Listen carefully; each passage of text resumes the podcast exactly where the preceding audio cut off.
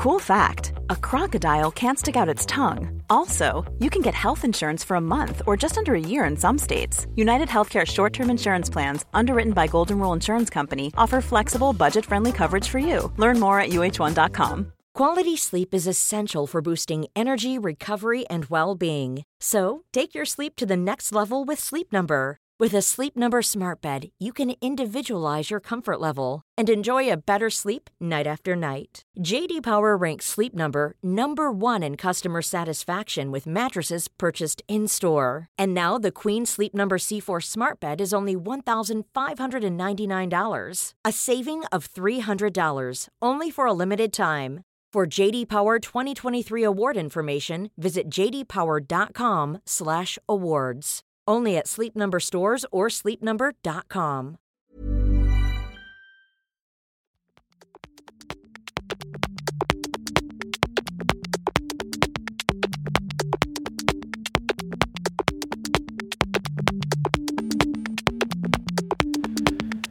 Welcome to episode 14 of the Husky International series and a long interview with Lebanese adventurer Maxime Chaya. A big thank you to Naimaka for this episode, and of course the fantastic hotel Clarion Sign where we recorded this interview. My name is Magnus Urmestad, and this is the Swedish outdoor podcast Husky. Find out more at huskypodcast.com or find me on Facebook, Instagram or Twitter at the handle huskypodcast. You ready? Yes! I was ready when I first met you. You're here to run the Stockholm Marathon. I am. How come? Well, I'm quite involved with the Beirut Marathon, which is now 11 years old. And some 5 years ago, we introduced two new things at the Beirut Marathon. One was the notion of marathon relay, where six people relay one another to run the marathon, to introduce people, to encourage people to run the whole marathon eventually after doing the relay a year or two. And the second thing was the notion of running for a cause, for charity. So being a prominent member of the Beirut Marathon board,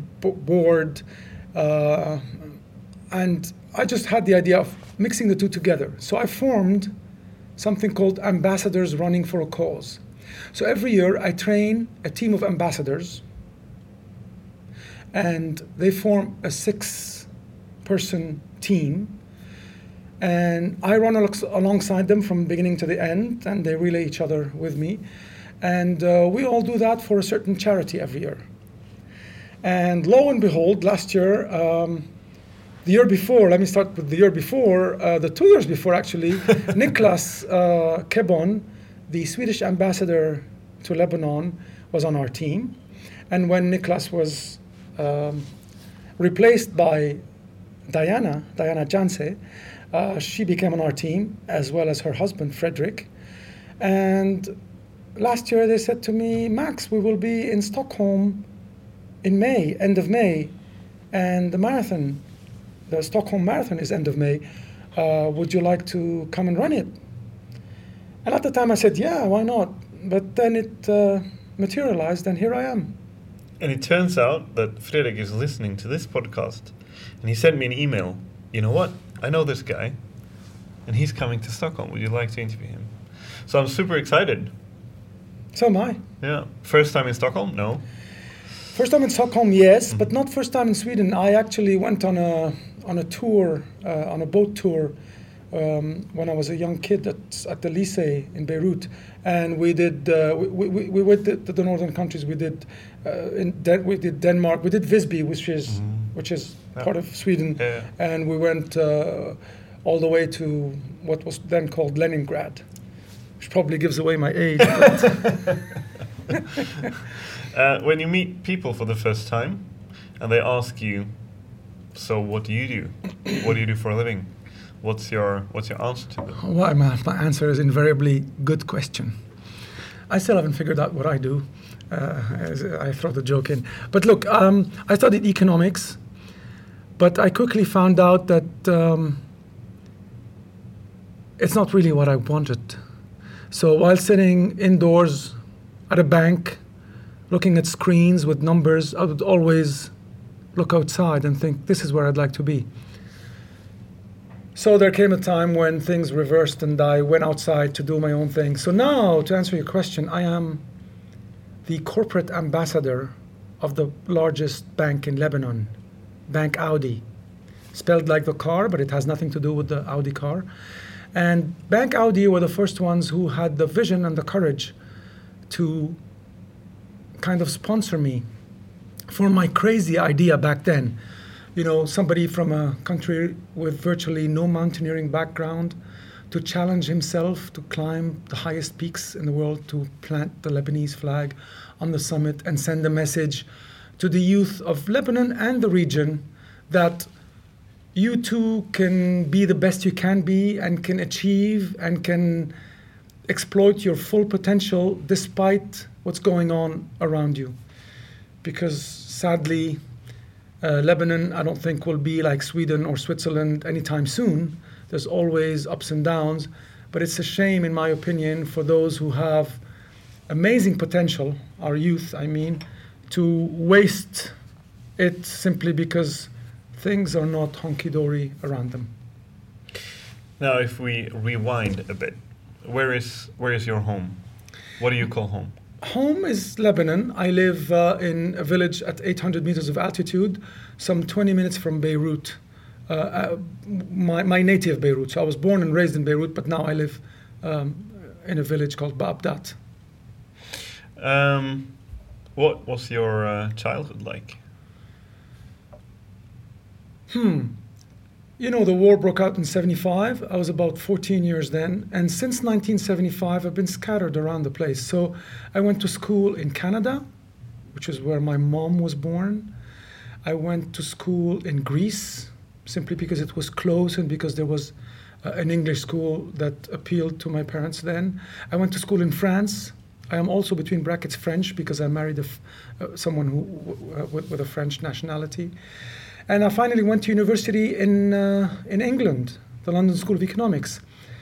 So because of this traveling around and seeing different cultures and different doctrines, I think I was brought up in a different way than those friends of mine and colleagues of mine who stayed in the old country during the war. And I think that wasn't such a bad thing, you know, seeing new horizons. But you've always kept, I mean, you grew up in Lebanon until you were 14 or 15. Yes. Yeah. And I would invariably come back there. My father wanted us to spread our wings, as they say, but he also wanted us to keep our roots. So he would bring us back to the old country every Christmas, every Easter, every summer, despite sometimes the ongoing war. So we kept our roots and... unfortunately, things are not very, you know, honky-dory, as they say, in my country. But we still find that it is an amazing place to be because we're blessed with an amazing geography. We have the sea, the Mediterranean. We have 3,000-meter-high mountains. We're blessed with snow in the winter, which is kind of rare in the area. We have a great joie de vivre. So even during the war, there was nightclubs and people, you know, enjoying their life. And so it's a good place to live, maybe not, I dare say, a good place to maybe do business because it's not that easy. As a kid, what kind of kid were you?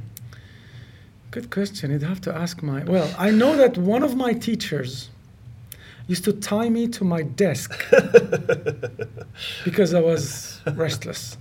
And I remember that, you know, the bell would ring and everybody would go away and she'd be busy doing something. And I would say, well, please release me. And I also often was kicked out of class and had to stand at the door. And because our house on a building that my father had built overlooked the school, my dad would know instantly. He would actually he had a tripod with a camera and a tele lens, and he would take photos of me standing there, which was a bit Well, humiliating, to say the least. What did you want to become? What did you dream of? What did you want to become when you grew up? It's a good question. I don't think I had something specific in mind.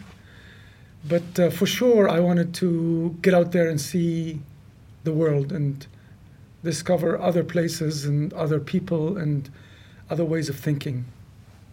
What kind of role models did you have? That's a question that's often asked. And I'll be honest to say that there wasn't really role models. And it's probably something that the youth in Lebanon still suffer from now. We don't have many, we have lots of artists, be it in singing or in dancing or even now in other types of arts, which is fantastic. So, but for sure, our politicians have not turned out to be role models.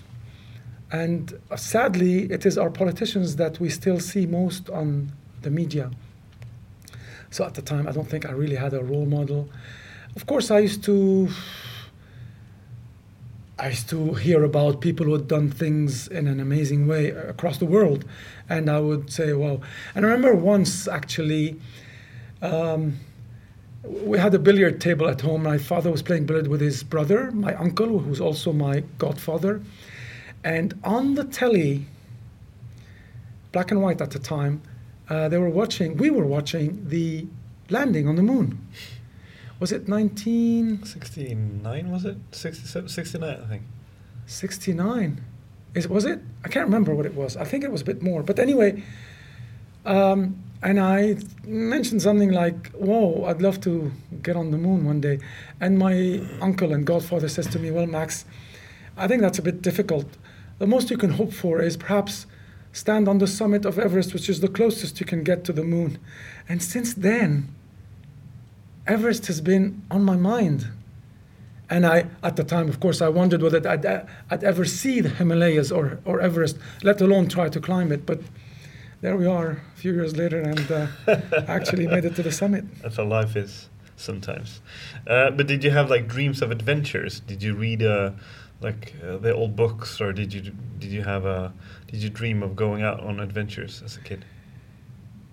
Actually, maybe not dream, but I did think about it a lot, and I did read. I have books about adventures in the high seas and at the poles and stuff like that. And I used to take interest in these, but never in my wildest dreams did I ever think that I would challenge myself to do such adventures.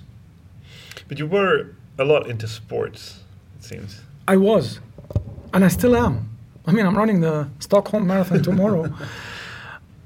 Would you say that you were, or still are, a competitive person when it comes to sports? Do you do you compare yourself with others? Do you want to, you really want to perform? If you do something, you have to be good at it, because it seems you have been quite successful in many sports. Yes, I like to be good at something, and I try to, although not as much as before.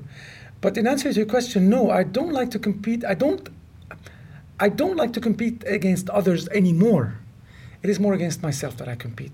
I know it's a cliche, but I really don't. I mean, look, actually, when they knew I was coming here, the Lebanese embassy in Stockholm said, "Whoa, that's fantastic. We want to host you for a big event, and we didn't know you were coming to inaugurate the Stockholm Marathon." And I wrote back saying, "Well, thank you for your kind words and hospitality. I am indeed coming to Stockholm, but far from inaugurating the Stockholm Marathon, I will be simply like one of the other 10,000 runners actually running the streets of Stockholm." So yes, I do like to compete, but more against myself.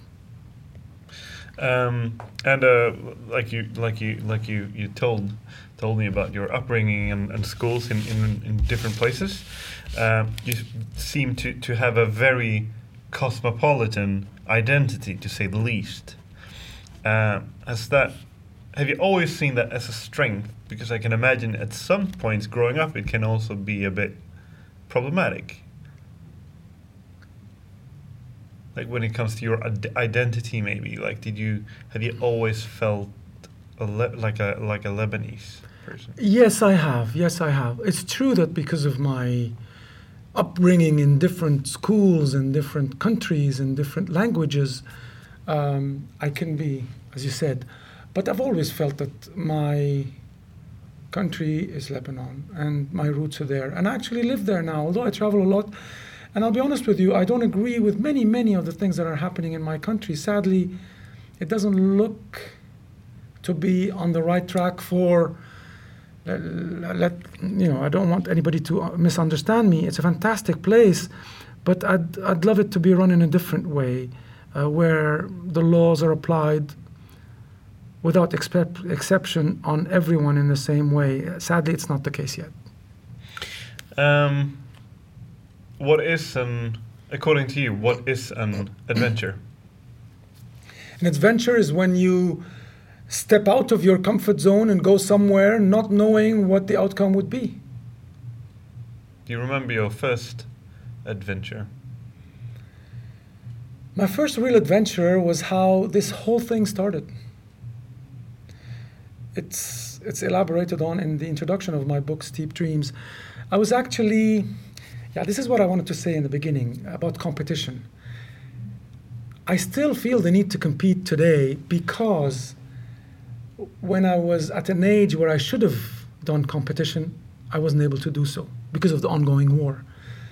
So I still find myself now sometimes, waking up early and torturing myself in training regimes as though I was going to be in the next Olympics. And this is because I did not have my dose of competition when I should have. At the age where I should sit back and see my kids compete, and I still do it myself. Now, in answer to your question now, because I did not compete as much as I would have liked to, I began organizing races for others in my country. Bike races, running races, climbing races, even rock climbing. And this was like 90... This was turn of the century, 95 or something. Okay. Mm-hmm. Yeah. And I kept my fitness levels up. And I would go and compete in the name of Lebanon abroad. And one day I find myself on my mountain bike in a stage race in Africa. The Kenyan International Sports Safari. I was actually leading the race on stage number 5, the penultimate stage, when I fell and dislocated my collarbone. Now I had to pull out from the race, although I had more than 10 minutes ahead. I pulled out from the race and I rushed back home for surgery. I had a surgery to replace my collarbone, but I came so close. I mean, before that in Thailand I came second, and in Egypt I had come third. So I was hungry for a victory, and I had come so close yet so far. So I decided to go back there for that annual race. And after winning the race, this whole incident, falling the first year, coming back for surgery, and then coming back and winning it, made me good friends with the organizer, a German person, who was actually leading an expedition on a nearby mountain in nearby Tanzania, the mountain Kilimanjaro. And he invited me along. And of course, we have mountains in Lebanon and we're blessed with snow, but I had never experienced a high mountain. Kilimanjaro is 6,000 meters. So my love for adventure and the great outdoors led me to accept the challenge. And some 4 days later, I stood on the summit. And while coming back from the summit, I learned that this was, I knew it was the highest peak in Africa. But I learned on the way back that this was one of the famous 7 summits, the highest peak on each continent. And looking a bit deeper into this story, I learned that only, I think at the time, 58 people had achieved the 7 summits. And because also I discovered something new in climbing a mountain. Like I said, I had been used to competing against others between a start line and a finish line, which is what you do in a race. On the mountain, you never compete against others. And you, of course, never compete against the mountain, which is way bigger than all of us. But what happens is you compete against yourself. And this made me realize that I had a lot more potential than I thought I did. And it made me want to, challenge myself on the mountain further. And so I challenged myself to climb the 7 summits there and then during my first real adventure on Kilimanjaro. Is that typical you? Like you had your eyes set on this race in Africa, you had the chance of winning it, and then you had this crash, and then you wouldn't give up. You wanted to do it one more time, so you waited 1 year. Is that typical you? It is actually very, very much me, yes. And without knowing it, I seem to be lucky enough, I seem to be lucky enough to turn all my big negatives into even bigger positives. And that's a blessing. And I it's got nothing to do with me, but maybe I was born under a lucky star. And hopefully it'll go on that way. You said you were organizing like rock climbing contests and so on. How did your experience in the mountain life, the mountain ways, like the alpinists part and the climbing, how did that take part? Like how did you start that, and where did you get that experience? I'll come back to Steep Dreams, my book. It's 16 chapters. It's entitled Steep Dreams, My Journey to the Top of the World. Chapter 16 is Chomolungma, which is Everest. But every other chapter is another expedition, which taught me the experience needed and the knowledge needed and the wisdom, may I say, needed to be able to allow yourself to attempt Everest or any big expedition. So I took it one step at a time, and I began with something like Mont Blanc, or Kilimanjaro, Mont Blanc, stuff like that. And I did take a few courses, a few mountaineering courses, crevasse rescue, self-arrest, team arrest, all of these things, because I was passionate and I knew that ultimately I'd have to challenge myself on bigger mountains than the ones I was on now. So when there's a will, there's a way. So I knew that it would take time, but I made the sacrifices in order to be able to achieve my aim. How did your like friends and family? How did they respond to as you kind of embarked on this journey? That's a good question. I also write in my book how I announced to them my crazy out of the box idea of climbing the 7 summits. I invited them all to a restaurant which my sister was actually managing at the time, and I told them I have forged myself a new profession, and that over the next 3 years I'll be attempting to climb the 7 summits, and that this was all kind of sponsored by Bank Audi.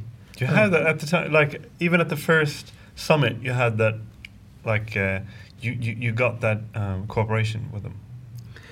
Actually no, I did a few on my own. So while friends would save money to buy a new car, or I would save money to go on expedition, to discover a new place and to test myself and to discover a new place through something that I like, my mountaineering. And so when I challenged myself to do the 7 summits, then I saw that it was not only something expensive, and I'm not somebody who was born with a lot of money, but also I wanted to put the whole thing into a context. And I wanted to, I thought about the post 7 summits before actually starting to climb them. And that Bank Audi, has a slogan which says, grow beyond your potential. And I believe that they embodied my out of the box idea to climb the 7 summits simply because it embodies their motto. And so when we struck a deal, then from then on I concentrate only on the climbing and the documentation of each climb, be it with photos, videos, or diaries, which I still use now. What kind of challenges attracts you, or what is it with the, for instance, with mountains, with the summits, with the 7 summits? What is it that attracts you with it? Is it possible to? It's got nothing to do with the mountains, I don't think. Although I love the mountains, but since Everest, I haven't really climbed any mountains. I did the South Pole from the Hercules Inlet all the way to 9 degrees south. After that, I did the North Pole from the north of Canada all the way. And then I did the Indian Ocean, so it's got nothing to do. And now there's a new one in the desert, which has got nothing to do with the mountain, but it's simply, you know, at my age, I still ask myself, why do you do this, Max? And although, you know, I think, you know, there's easier ways of maybe enjoying yourself or feeling alive than doing this, it's a fact that I cannot live anymore without a summit in mind, something to work for, something hard to prepare. You know, this every adventure takes a couple of years to prepare. So I find it very, very fascinating to prepare a new adventure and to go into the details and work behind your computer long hours and, you know, for the logistics and of course the training and then to achieve it. Lebanon, like you said, you have the mountains, but you also have the ocean. Are there like any elements that you feel more at home in, or is that like that's not the important part? Like you said, I mean, it's not the mountains in itself, is it? It's not about the mountain. It's not about the sea. It's about challenging yourself and to grow beyond your potential. Exactly like that slogan says. In the beginning, I thought it was a silly slogan, because how can you grow beyond your potential? But, you know, I was climbing mountains in Lebanon of 2,000 and 2,500 and 3,000 meters. And then I grew beyond that, and I climbed, you know, the Seven Summits and 8,000-meter peaks. The same, I mean, maybe my ancestors, the Phoenicians, had something to do with the high seas and navigating, and maybe that's why I felt compelled to go and row an ocean. But it's more about challenging yourself. What was from the... because it's called what you've done, part of what you've done is called the Adventurers Grand Slam. And you are the sixth person ever to finish it. And it's the Seven Summits, and it's the North and the South Pole. If you would look at that package, what is most memorable? Is it even possible to extract a certain experience or memory or? Look, it's difficult to judge one expedition or mountain against another. It's like, you know, it's like your kids. You can't say I love this kid more than that kid. But let me tell you, you mentioned the Grand Slam, which is the Seven Summits, the three poles, which is Everest and the two other poles. But if you add to that the Indian Ocean, yeah, which I rode, I don't think there's anybody who was silly enough, I may say, to have done the Seven Summits, the three poles, and rode an ocean. We should find a new category for these bozos who... The Grand Slam Deluxe. That's a nice one. The Indian Ocean was an amazing experience, especially that, you know, I had never rode an ocean before, especially that the Indian Ocean is very, very tough, especially that my two teammates, whom I chose, really, I did not know very well. They're from two different countries, different languages, different ways of thinking, different religions, I think, maybe. And it was very interesting to see how us three in this very, very harsh environment, confined to a little 8.8 meter boat, would fare amidst all of the problems that we had. And we did have a host of problems. So that was very, very interesting. North Pole was extremely interesting as well. And I would climb Everest again in a heartbeat, probably from the other side, from the Nepali southern side, because I climbed it from the Tibetan northern side. But I probably would never put myself through skiing to the North Pole again. It was very, very dangerous. To begin with, the cold. We began from the north of Canada on the 3rd of March. And as you guys know, because you're far up north as well, the sun hasn't even appeared above the horizon at that time. So it was very, very cold. I remember when we landed, the bush pilot, he goes to the back door and he opens it for me. I'm sitting next to the back door and he holds it with both hands so it doesn't slam against the fuselage. And he says to me, "Max, welcome to nowhere. The temperature is minus 48. And that was at midday. He chooses midday to land because it's the most the lightest part of the day. So you can imagine if at midday the temperature was minus 48, what it was going to be like at midnight when the sun is even lower and it's darker. So it was very, very, very dangerous. Also the fact that the ice at many, many stages was marginal ice, so almost just 10 centimeters or 8 centimeters thick, and it's newly formed ice because, it's dynamic. Sometimes it opens up into an open lead and sometimes it crushes into a pressure ridge. But the newly formed ice was very dangerous. And if you go through the water, because you're dragging a sled, which is quite heavy behind you and you're heavy, if you go through the water, of course the water is not very cold, but when you come out of the water into such cold environment, then you start losing fingers and toes. And last but not least, there was the danger, the ever-present danger of polar bears. So, and you're so far away that nothing can come and rescue you. Not a helicopter. The Twin Otters cannot land everywhere because, the ice is not strong enough or there's too many pressure ridges. So if you had a problem out there... You're on your own, definitely.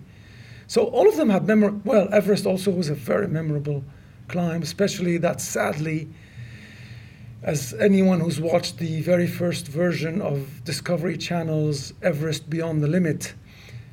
knows, on my way back from the summit, I come across this guy who's practically dying, unconscious and dying. And I had to, although I stayed with him more than an hour to try and salvage him, there was nothing anyone could do. And I had to just leave him there and come back down. So it was a horrible way to end my Everest summit and my Seven Summits odyssey. But it brought me back to the reality of life and death, really. So that was very, very memorable in both a good way and a bad way, triumph and tragedy, so to speak.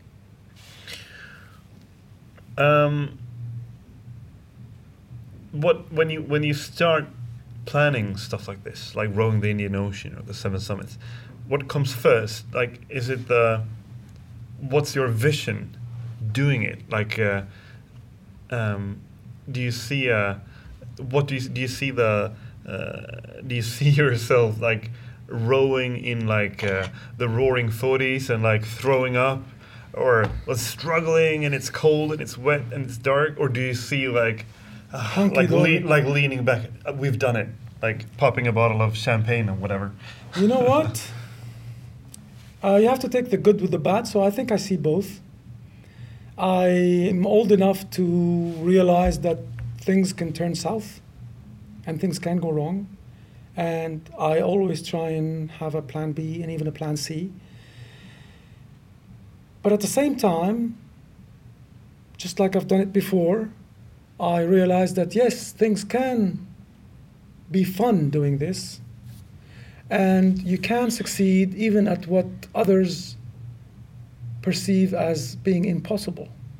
Of course, before that, you have to have sacrificed a lot of time, effort, resources to do the right training, and I don't just mean physical training, the right research, the right planning, the right preparation. But in the end, yes. And you know what? The tougher the challenge, the greater the reward. So it's not bad to, aim for something really high, but then really work hard to make it up there. These major stuff that we've covered so far, these adventures and expeditions, understandably, it's like... it's a kind of a big machinery if you look at like sponsors, and it's a lot of money involved, and it's you have the media and you have to document everything. Don't you ever feel that takes a part away from the joy of it all? Like, do you sometimes long for like just you or like your family or like you and a friend? No one even knows what you're doing. Just go someplace and do it for like a week or two and like stay out and like. Well, like I said, you have to take the good with the bad. And in the beginning, yes, it wasn't easy finding sponsors to believe in you. But like I said, not only did I need the money, but I also wanted to put the whole thing into a context, to use it in a positive way. And when you have a sponsor, it's different than being a selfish father or husband, going away to other ends of the earth to... I'm happy to say that now, if I was to say I want to, go to the moon on a pogo stick, naked and backwards, I'd probably get a sponsor which would say, yeah, where do we sign? Because I've been successful in others, I suppose, and because they know that I do this out of passion, not to make money. So it's not as difficult now as it was before to find sponsors. And I'm happy to say, I mean, I might sound silly, but I actually choose my sponsors. And I make sure that none of them are in competition with any other. And of course, I would never get a sponsor which is in competition with Bank Audi, who were the first ones who believed in the Max Chaya that we all know now. But this with you being a big name, and like being famous and being well known, has the risk or the fear of risk of failure, does that grow, or does it grow bigger or smaller? Does it, as a risk factor, as you if you compare now, like from the first summit or the first 2-3 summits. In the beginning, the first few summits, if I was to fail, then I would know that it would compromise my, the rest of my adventurous career. Mm. Now, of course, I have more responsibility, and I it would be negative for any of the sponsors if I was to fail. But you know what? To be able to succeed in a big way, you have to fail sometimes. You have to fall and get up again. But you can be sure that before failing, I will have explored every avenue, and it would not be because of a lack of preparation or laziness or ignorance. I mean ignorance about the actual expedition in question. It will be because of something that's out of my control.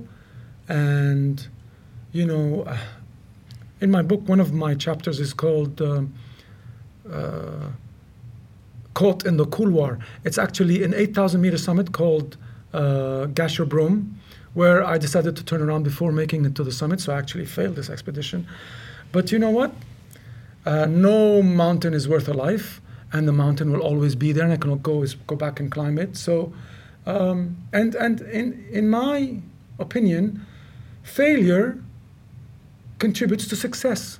And I think my failure on that mountain called Gasherbrum in the Karakoram in Pakistan contributed to my success on Everest. So failure is not a bad thing. On one condition, that before you fail, you try your 100%. And after you fail, you learn from your failure so that it contributes to future success.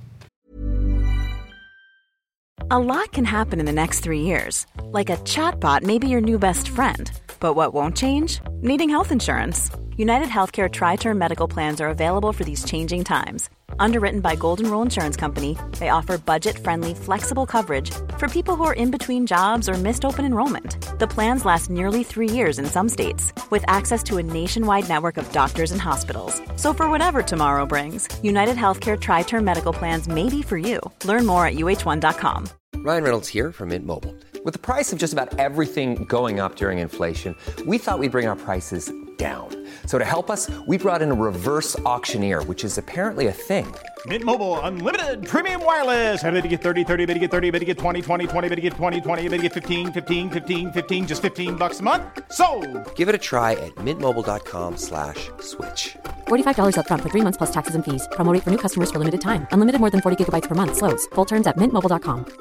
If you thought the only way to get a more defined jawline with natural-looking results was through surgery, think again. Juvederm Volux XC is a non-surgical injectable gel filler that improves moderate to severe loss of jawline definition and can help you achieve natural-looking results with little downtime. Even better, this improved definition lasts up to 1 year with optimal treatment. No maintenance required. Improve jawline definition for a smooth, sculpted look with Juvederm Volux XC. For important safety information and to find a licensed specialist, visit Juvederm.com. That's Juvederm.com. Not for people with severe allergic reactions, allergies to lidocaine, or the proteins used in Juvederm. Common side effects include injection site redness, swelling, pain, tenderness, firmness, lumps, bumps, bruising, discoloration, or itching. There's a risk of unintentional injection into a blood vessel, which can cause vision abnormalities, blindness, stroke, temporary scabs, or scarring. Talk to a licensed specialist to find out if it's right for you. But are you good at turning around? It's tough to turn around, but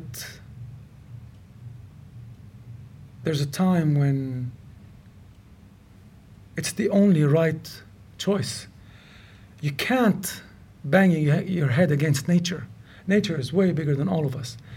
And of course, these days we have ways of predicting nature, but sometimes you can't.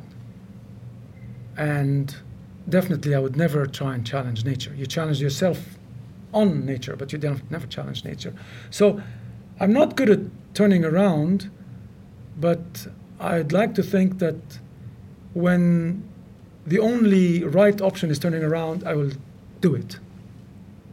Because I'm guessing during that during these big expeditions, you've had a couple of times where you have been in very tough, very dangerous, and very exposed situations.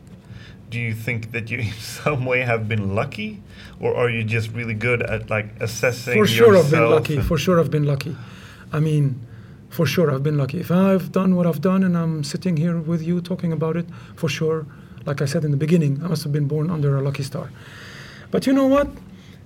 We have this saying on the mountain, we prepare for the worst while at the same time hoping for the best. But you have to prepare for the worst. So you have to have your plan B and your plan C, and you have to know what you're doing. And also, you cannot be selfish or lazy to climb Everest without trying lesser mountains. So you have to put in the sacrifices. To allow yourself to climb a mountain like Everest, you have to have climbed a mountain like Cho Oyu before. And before Cho Oyu, Gasherbrum, before Gasherbrum, Aconcagua. I can't jump into a Formula 1 and drive it tomorrow. Before driving a Formula 1, I'd need to drive a Formula 3000, or before that, a GT car. So once you've gone through the necessary step and gone up the ladder one step at a time, or maybe two steps at a time, then yes, you will get to the summit safely and surely. In what ways have your dreams changed along the way about these adventures? Or do you still nurture the same dreams, or has it changed along the way? You're running out of mountains. Not running out of mountains, but running out of high peaks to climb. Well, can't go any higher than Everest on planet Earth, and but for sure, the North Pole was a lot more challenging than Everest. And while training for the North Pole in Scotland, at an SAS training camp in Scotland, I was in the company of people who were training to row an ocean. And at the time, the notion of rowing an ocean was, the seed was planted in my mind. So as long as I'm still able and willing, I will probably challenge myself to do these quote-unquote silly things. But I'm sure there will come a time when I will hang up my climbing boots and my skis and my whatnots and do something else. But I'd like to think that I'll be able to use all of what I've done to motivate others to be the best they can be despite what's going on around them, and especially the youth in my region, which is in turmoil, seems to be in constant turmoil. And it's really a shame, in my opinion, for a kid born with, say, that much potential to only achieve part of it because of the instability around. And this is what I try to tell the youth, to climb your Everests, achieve your dreams, no matter what. We will for sure get back to that, because you're not only the first person from Lebanon, you're also the first person from your entire region to reach these summits, these peaks, these goals. What does that mean to you? Oh, I've never been an advocate of firsts. It's not about being the first.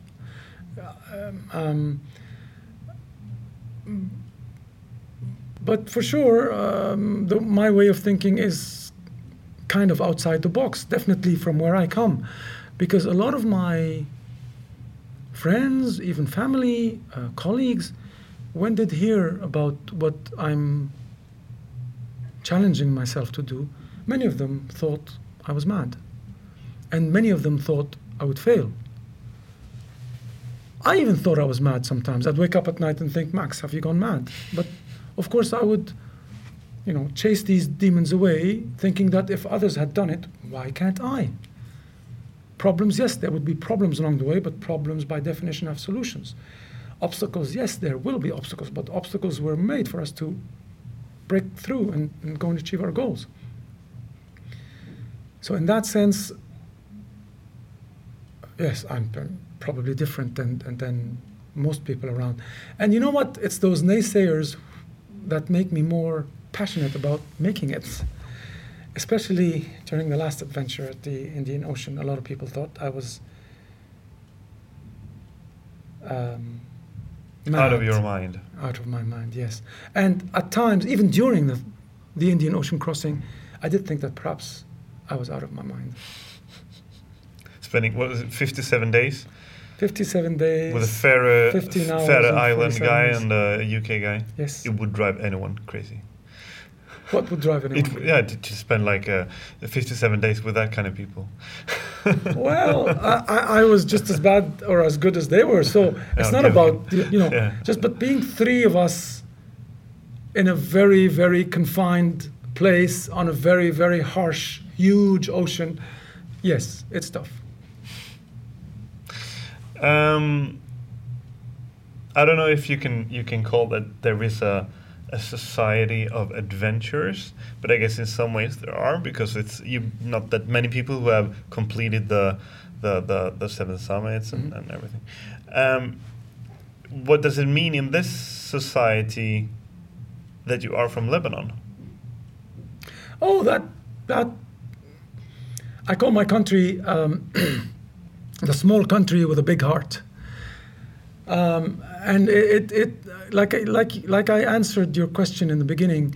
Yes, I feel I'm from Lebanon and I live in Lebanon, and my heart is there and my roots are there.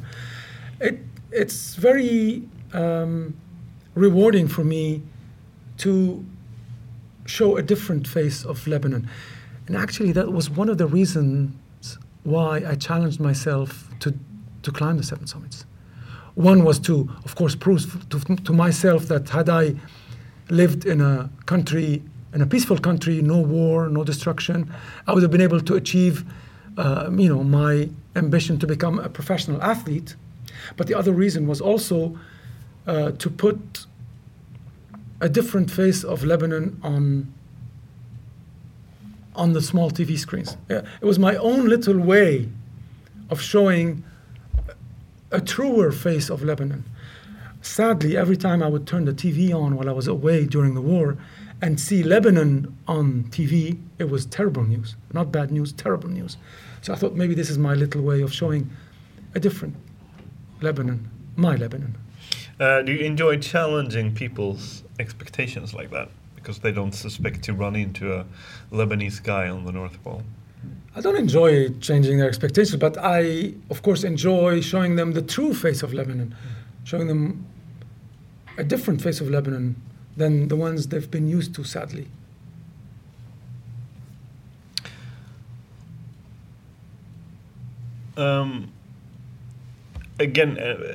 Thinking of this, I don't know, quote-unquote society of adventurers,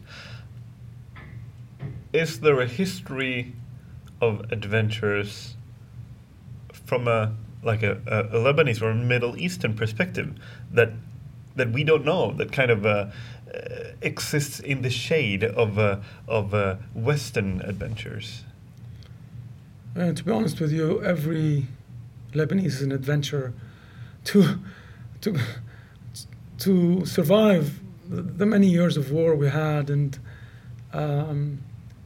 it's been bad on a full generation, and the fact that there's still many of them have left, but the fact that some of them are still there is a big adventure. But for sure, like for example, my ancestors, the Phoenicians, like yours, the Vikings, were big adventurers. They roamed the seas. They discovered many things throughout the ages. I'm not sure I can think of any recent adventurers. But in many respects, Lebanon is a small country with a big heart, and you see a lot of Lebanese having made it to the top positions across the world, because we are that kind of people, challenging ourselves. I suppose all people like to challenge themselves, but maybe because of the way the region has evolved like that, and it's like the crossroad of all civilizations, and being at where we are in the middle of the planet, looking at it the way we usually look at it, we've been almost everywhere and spreading our wings. This might be a kind of a pretentious question, but in some ways the modern concept of an adventurer, I get the feeling that it's in many ways is kind of a product of a 19th or 20th century National Geographic, Western, perhaps even like borderline colonialist discourse, like the adventure, like Hillary, or like the. Is that something that you can agree with, or like? I totally disagree. You mentioned Hillary. Why? Why didn't you mention Tenzing Norgay? I know, because that was, my point, that this is the, when he got knighted, when he got a medal, Tenzing got, he had to eat, out in the back. He got served dinner out in the back. And these are the kind of... That's unfair. It's amazing that... I think Tenzing and Edmund, or Hillary and Norgay, never divulged who made it to the top of the planet first. It was a team. They helped each other along the way, and one without the other wouldn't have made it. And it's great that they never divulged that. Okay, because Tenzing, because Edmund Hillary comes from the Western world, New Zealand, he had a little more publicity, and we always mention him, but we forget. So I disagree. I'm sure there are adventurers in all parts of the world. Maybe they're less... Fewer covers on the National Geographic. Exactly. But I think National Geographic, let's give them some credit. They put the spotlight on other adventures than the ones sure. And they're back to work. I think I'm kind of caught in the National Geographic maybe 60, 70, 80 years ago. Definitely. So, Eddie, but in answer to your question, maybe what an adventure is, you know, an adventure could be somebody who, I don't know, lost a leg in an accident to get back and do something positive out of this huge negative. Or it can be anything. That's an adventure. Just going into the unknown, and I'd like to think use it for the good of others, not for just your own personal satisfaction. Kids growing up in Lebanon today, they are like a lot more likely to see you on TV, internet, magazines, and so on. But you when you grew up, you couldn't see Lebanese people making it to the top of the mountains. Is that that legacy? Is that What does that make you feel like? How important is that to you? Look, it's true. First of all, never in my wildest dreams did I ever imagine that what I wanted to do would lead to this. It is true, as you say, that many of our youth look up at me and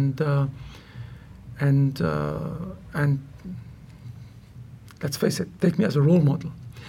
When I go to schools and universities, and it's not about climbing. They all ask me about climbing. When I talk to them, it's not about climbing. It can be anything, but it's just that, despite what's going on around you, you have to have the courage to dig deep inside yourselves and pull out what's in there. The sports champion, the poet, the artist, the musician, whatever it is. There's always a champion inside of us that we have to have the courage to pull out during our lifetime. Our lifetime is so short. It would be a shame for somebody who can be an Ingemar Stenmark or a Bjorn Borg or an ABBA not to bring it out and, play your music. Play it all. Don't keep any music inside you. Has it always been important for you to inspire other people? Of course, it's always important for anyone to inspire, but never in my wildest dreams did I ever think that I would inspire people in such a way. Now, it has become a duty. So, I'm conscious about the fact that people recognize me, especially when I'm in, and that kids look up at me, and so I have to set a great example, and I try to do that. And in the beginning, it was a bit difficult, but now it's become second nature, and it's very rewarding, to be honest with you, to be seen in that light, and to be seen in that light from all types of people across the country, because I suppose this is because I stayed very far from politics, and I still am, and I'm far from, religion, although I believe in whatever God I believe in, but I never show what God it is I believe in, and I would never impose, and I respect, I'm sure everybody does, most people do respect other people's way of thinking and religion, etc., etc. But maybe these are the reasons why people see me as somebody who has made it, who is, in the words of a very good friend of mine, I am famous without being rich. Usually you associate the two words together. So although I am famous, I did not do this for my own pocket. And because now I'm finding the time, the will, but may I say the wisdom, but given to me, to use this in a positive light for others. How does your contact look with fans, followers, and people who look up to you? How do I keep contact with them? Yeah, how does that relationship look like? It's become a burden because I don't really have somebody to take care of all of that, and just with Facebook I cannot keep track, and I don't even know my Facebook password, although I have. And I'm no longer allowed to accept any. That's a good what? That's a good sign, I think. I mean, 2 days ago, Diana added me as a friend on Facebook. To begin with, I'm not allowed to allow any more friends because there's a limit, apparently, to 5,000 friends. And you can't change that. But you're allowed to go as a fan. But most people want to be friends. They don't want to be fan. So I have a huge list of people wanting to be friends. But every time I try to go into Facebook on a device, it goes berserk because there's such a long list and it doesn't happen. And just 2 days ago, Diana tried to, our dear Swedish ambassador to Lebanon, tried to add me as a friend. And I tried to go in and I couldn't go in and I've forgotten my password. And I tried to answer a few questions and it didn't work. So I don't know if my account is blocked now, but I have to do something about it. I forgot my credit cards at home, which is something that happens. And so I couldn't give the first four digits of the credit card I had used. I couldn't find it. So anyway, I was not able to accept her. You're too popular for Facebook. No, I'm not. It's not that. And it's tough. It's tough. You know, it's become too much. First it was Facebook, then it became Twitter. Now it's Instagram. I found a way to link my Instagram to both Facebook and Twitter. But I'll be honest with you, I have not been Instagramming, if I may say. There's so many things happening and there's so much to do that it does take quite a bit of time. But I think I promise you that before tonight, I will Insta a photo of myself in Stockholm and to say that tomorrow I'll be running the Stockholm Marathon. But you give lectures to schools. I do. Yeah. And you have this book, Steep Dreams. I have this book. Yeah. Not only at schools, I do lectures to large companies, you know. Okay. Big, large companies, big multinationals. I've been able to link what we do on the mountain to life in general and business in particular through this presentation entitled "There's an Everest for Everyone." What does your, what I call reactor, what is your inner strength, your reactor, what does it look like? What's it charged with? It's manufactured by Saab. No. It's into bankruptcy. Like it doesn't exist anymore. No, they still do the fighter jets. Yeah. So it's bigger reactor than what you're thinking. What is my reactor made of? Well, I don't know. I'm a perfectionist, really. And in the beginning, my father used to say, you know, you do nothing because you will only do it if it's perfect. I'm a bit stubborn, but in a good way, I think. I'm flexible when I need to be, I think. But that has only come through the years. But what am I made of? That's a good question. Like what when it's the darkest and coldest and toughest? Like what keeps you going? What keeps you going? Well, like where do you gather energy? Yeah. Like where do you summon energy from? Two things. One is I think of all the hours and days and weeks and months and years of preparation, okay? Both physical, mental, and everything else. And the other thing I think about is, okay, you're in a tough situation now and it's, you know, you're out of your comfort zone and it's difficult, but think of what you're about to achieve if you're able to overcome that situation. So you look at the big picture, and you think of what you're about to achieve, and it makes what you're going through now peanuts compared to what you're about to achieve. Do you still dream of adventures? I suppose so. I mean, I'm preparing the next one. It's been 2 years, and... is that something that you can discuss? Present? Actually, it's the first time I'm going to divulge it publicly like that. But yeah, I can, because it seems that it will go ahead, because, you know, sometimes it begins in an idea and then it doesn't materialize. And also, I already have sponsors, and I already know my teammates. I did some trials back in January. So the next adventure will be in the desert. My teammate and I will be biking across the Arabian desert. And in biking, I don't mean motorbiking, I mean push biking. These are special bikes that we made. Like fat bikes? Fat bikes, but, built to... They're carbon belt drive, so there's no chain. It's an internal hub, very elaborate.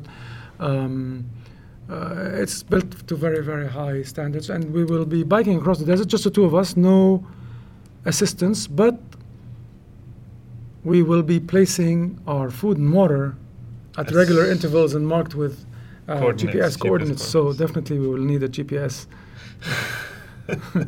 during the thing. It'll be in January or February of 2016, and we will start off in the UAE, in Abu Dhabi, and we will head due south to Salalah in Oman, going through the Arabian Desert, which is called the Empty Quarter, because it's the quarter of Saudi Arabia, which is completely empty. It's nothing but sand. It's a beautiful place. The desert, like I found out during my trials last February, is an amazing place, you know.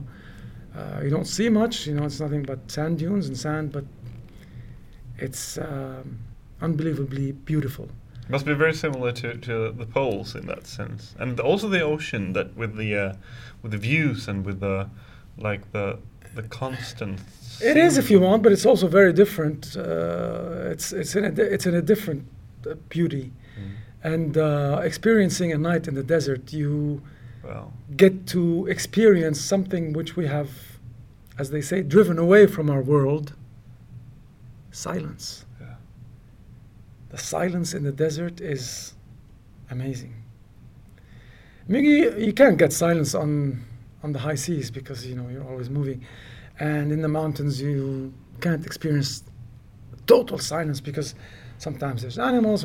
But in the desert, whoa, it's really deafening silence, and it's good to experience silence once in a while. In today's world, where you have phones ringing and TVs screaming and cars honking and people shouting and etc. etc. Do you feel that the modern society is like on a bad road? Like, did we take a wrong turn at some point? Who am I to judge humankind and society? But I don't think it's on a bad footing. But it's a fact that a lot of people, especially the youth, sometimes use the advance in technology and all of that in a bad way, not in a good way. I mean, the internet is an amazing tool. And without the internet, I probably wouldn't have been able to do what I wanted to do. But sometimes the internet is used for not so good purposes. Do we need adventures? And now I mean like adventures in the sense crossing the oceans, climbing the mountains, crossing the deserts. What place has adventures in the society today? Like I told you, everyone is an adventurer in his or her own right. And of course, one needs to be adventurous. If you stay home watching TV and doing the same thing every day, then you're probably not going to achieve full potential. In order to achieve full potential, you have to have the guts to follow an idea that has come to your mind for whatever reason. And following an idea is, in fact, in itself an adventure. So we definitely need to be adventurous, maybe not climb high peaks and row oceans, but in different ways to explore new horizons. As someone, I think, I read somewhere, how can you discover what's beyond the horizon if you don't have the courage to leave sight of the shore? So, yeah, you have to be courageous and embark on adventures to see which one would bear fruit. What are you most proud of?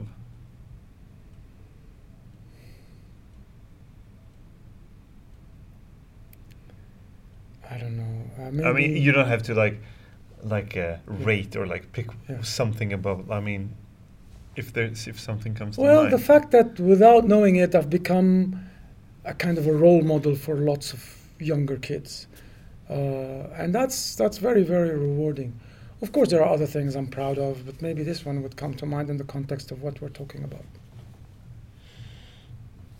Are you ever jealous of some people, because I can imagine a lot of people would say that I want to live like Max. A lot of people have you as a role model, and a lot of people are envious of you. What do you have any people that you are jealous of? No, I can't say I'm jealous of anyone. I don't necessarily mean like jealous, because I think there's two parts of jealousy. There's a nasty part, like if you don't like, I don't like this people, I don't like this person. But I think jealousy can. I would say envy. Envy is a lot better word. Like, are you envious of some people? I don't think so. I'm content the way I am. Of course, I'm not somebody who has amassed vast amounts of money, whereas I probably could have, especially having studied economics. And I see a lot of the people who had less qualifications than I did. You know, they now earn a lot more than I do. But it's very, very rewarding what I do, and so I don't envy anyone in particular. What more could I ask for? I mean, I followed my passions. I still am, and I've succeeded at doing that, and I'm seen in a great light, and I have two beautiful kids who are now both at university and doing well, so there's nothing more I could ask for. What do you know now that you didn't know when you were 18? That I have a lot more potential than I thought I had, that I can achieve anything I really put my mind to, and that nothing is impossible if you really want to achieve it. I didn't know that when I was 18, but I definitely know it now. And it would be it would be great if other people who at 18 or 16 or even 25 still don't know that get it into their skull. That nothing is impossible. Of course, nothing is easy, but nothing is impossible. If you put your mind to something, if you really want to achieve it, then you will. At what stage are you now in life? No, you're asking me very interesting questions, and I suppose if I haven't really thought about that answer or that question you've just asked, it means that I must think that I still have a long way to go before I change completely. Who knows what tomorrow will bring? You're still on that chasing that dream that started on Kilimanjaro. Obviously not a dream, because you accomplished it. It's about time I wake up from that dream, but I think there's, you learn at every age, at every stage, and the fact that I'm not 22 anymore, but I have a lot more experience and a lot more knowledge, let's face it, and a lot more wisdom now than I had then, so there's no reason why I should stop what I set out to do and explore new horizons. I got to interview an Australian triathlete called Christopher McCormick. McCormick. Yes. And he said he's a good friend. He was a good friend of. We're four in the family. I have two brothers, but there's one other person we used to call each other brother. His name was Roy Nasser. He was a triathlete living in Dubai, and Roy was like a brother. Roy passed away less than 2 years ago. He was hit by a car, and Roy was very good friends with Mac, and Mac is actually very good friends with Tina, Roy's wife, and so I know a lot about Mac, although I did not listen to his lecture on Roy's 6 month, after his death to the day. We did a ride in Dubai and actually rode Roy's bike during that ride, which was very difficult and good at the same time. But Mac gave a lecture then, and I was not able to attend to it because I was with somebody who needed attention. But he said he said something that I like. That he said that a goal is a dream with a plan. A goal is a dream with a plan. Yes, I agree to that. So that's you're still fulfilling your dream. Well, I would add an S at the end. It's more like more than one dream. So, but all embodied into one idea. Thank you so much for taking your time. It's my pleasure. And good luck tomorrow on the Stockholm Marathon. Well, I'm sure it will be compared to other. No, it's a fantastic way to discover your beautiful city through a sport that I like. Although I don't qualify myself as a runner, so I'll be running slowly. I'll be more than 3 hours for sure. But I will definitely enjoy the scenery, which is beautiful at this time of the year. Thank you so much.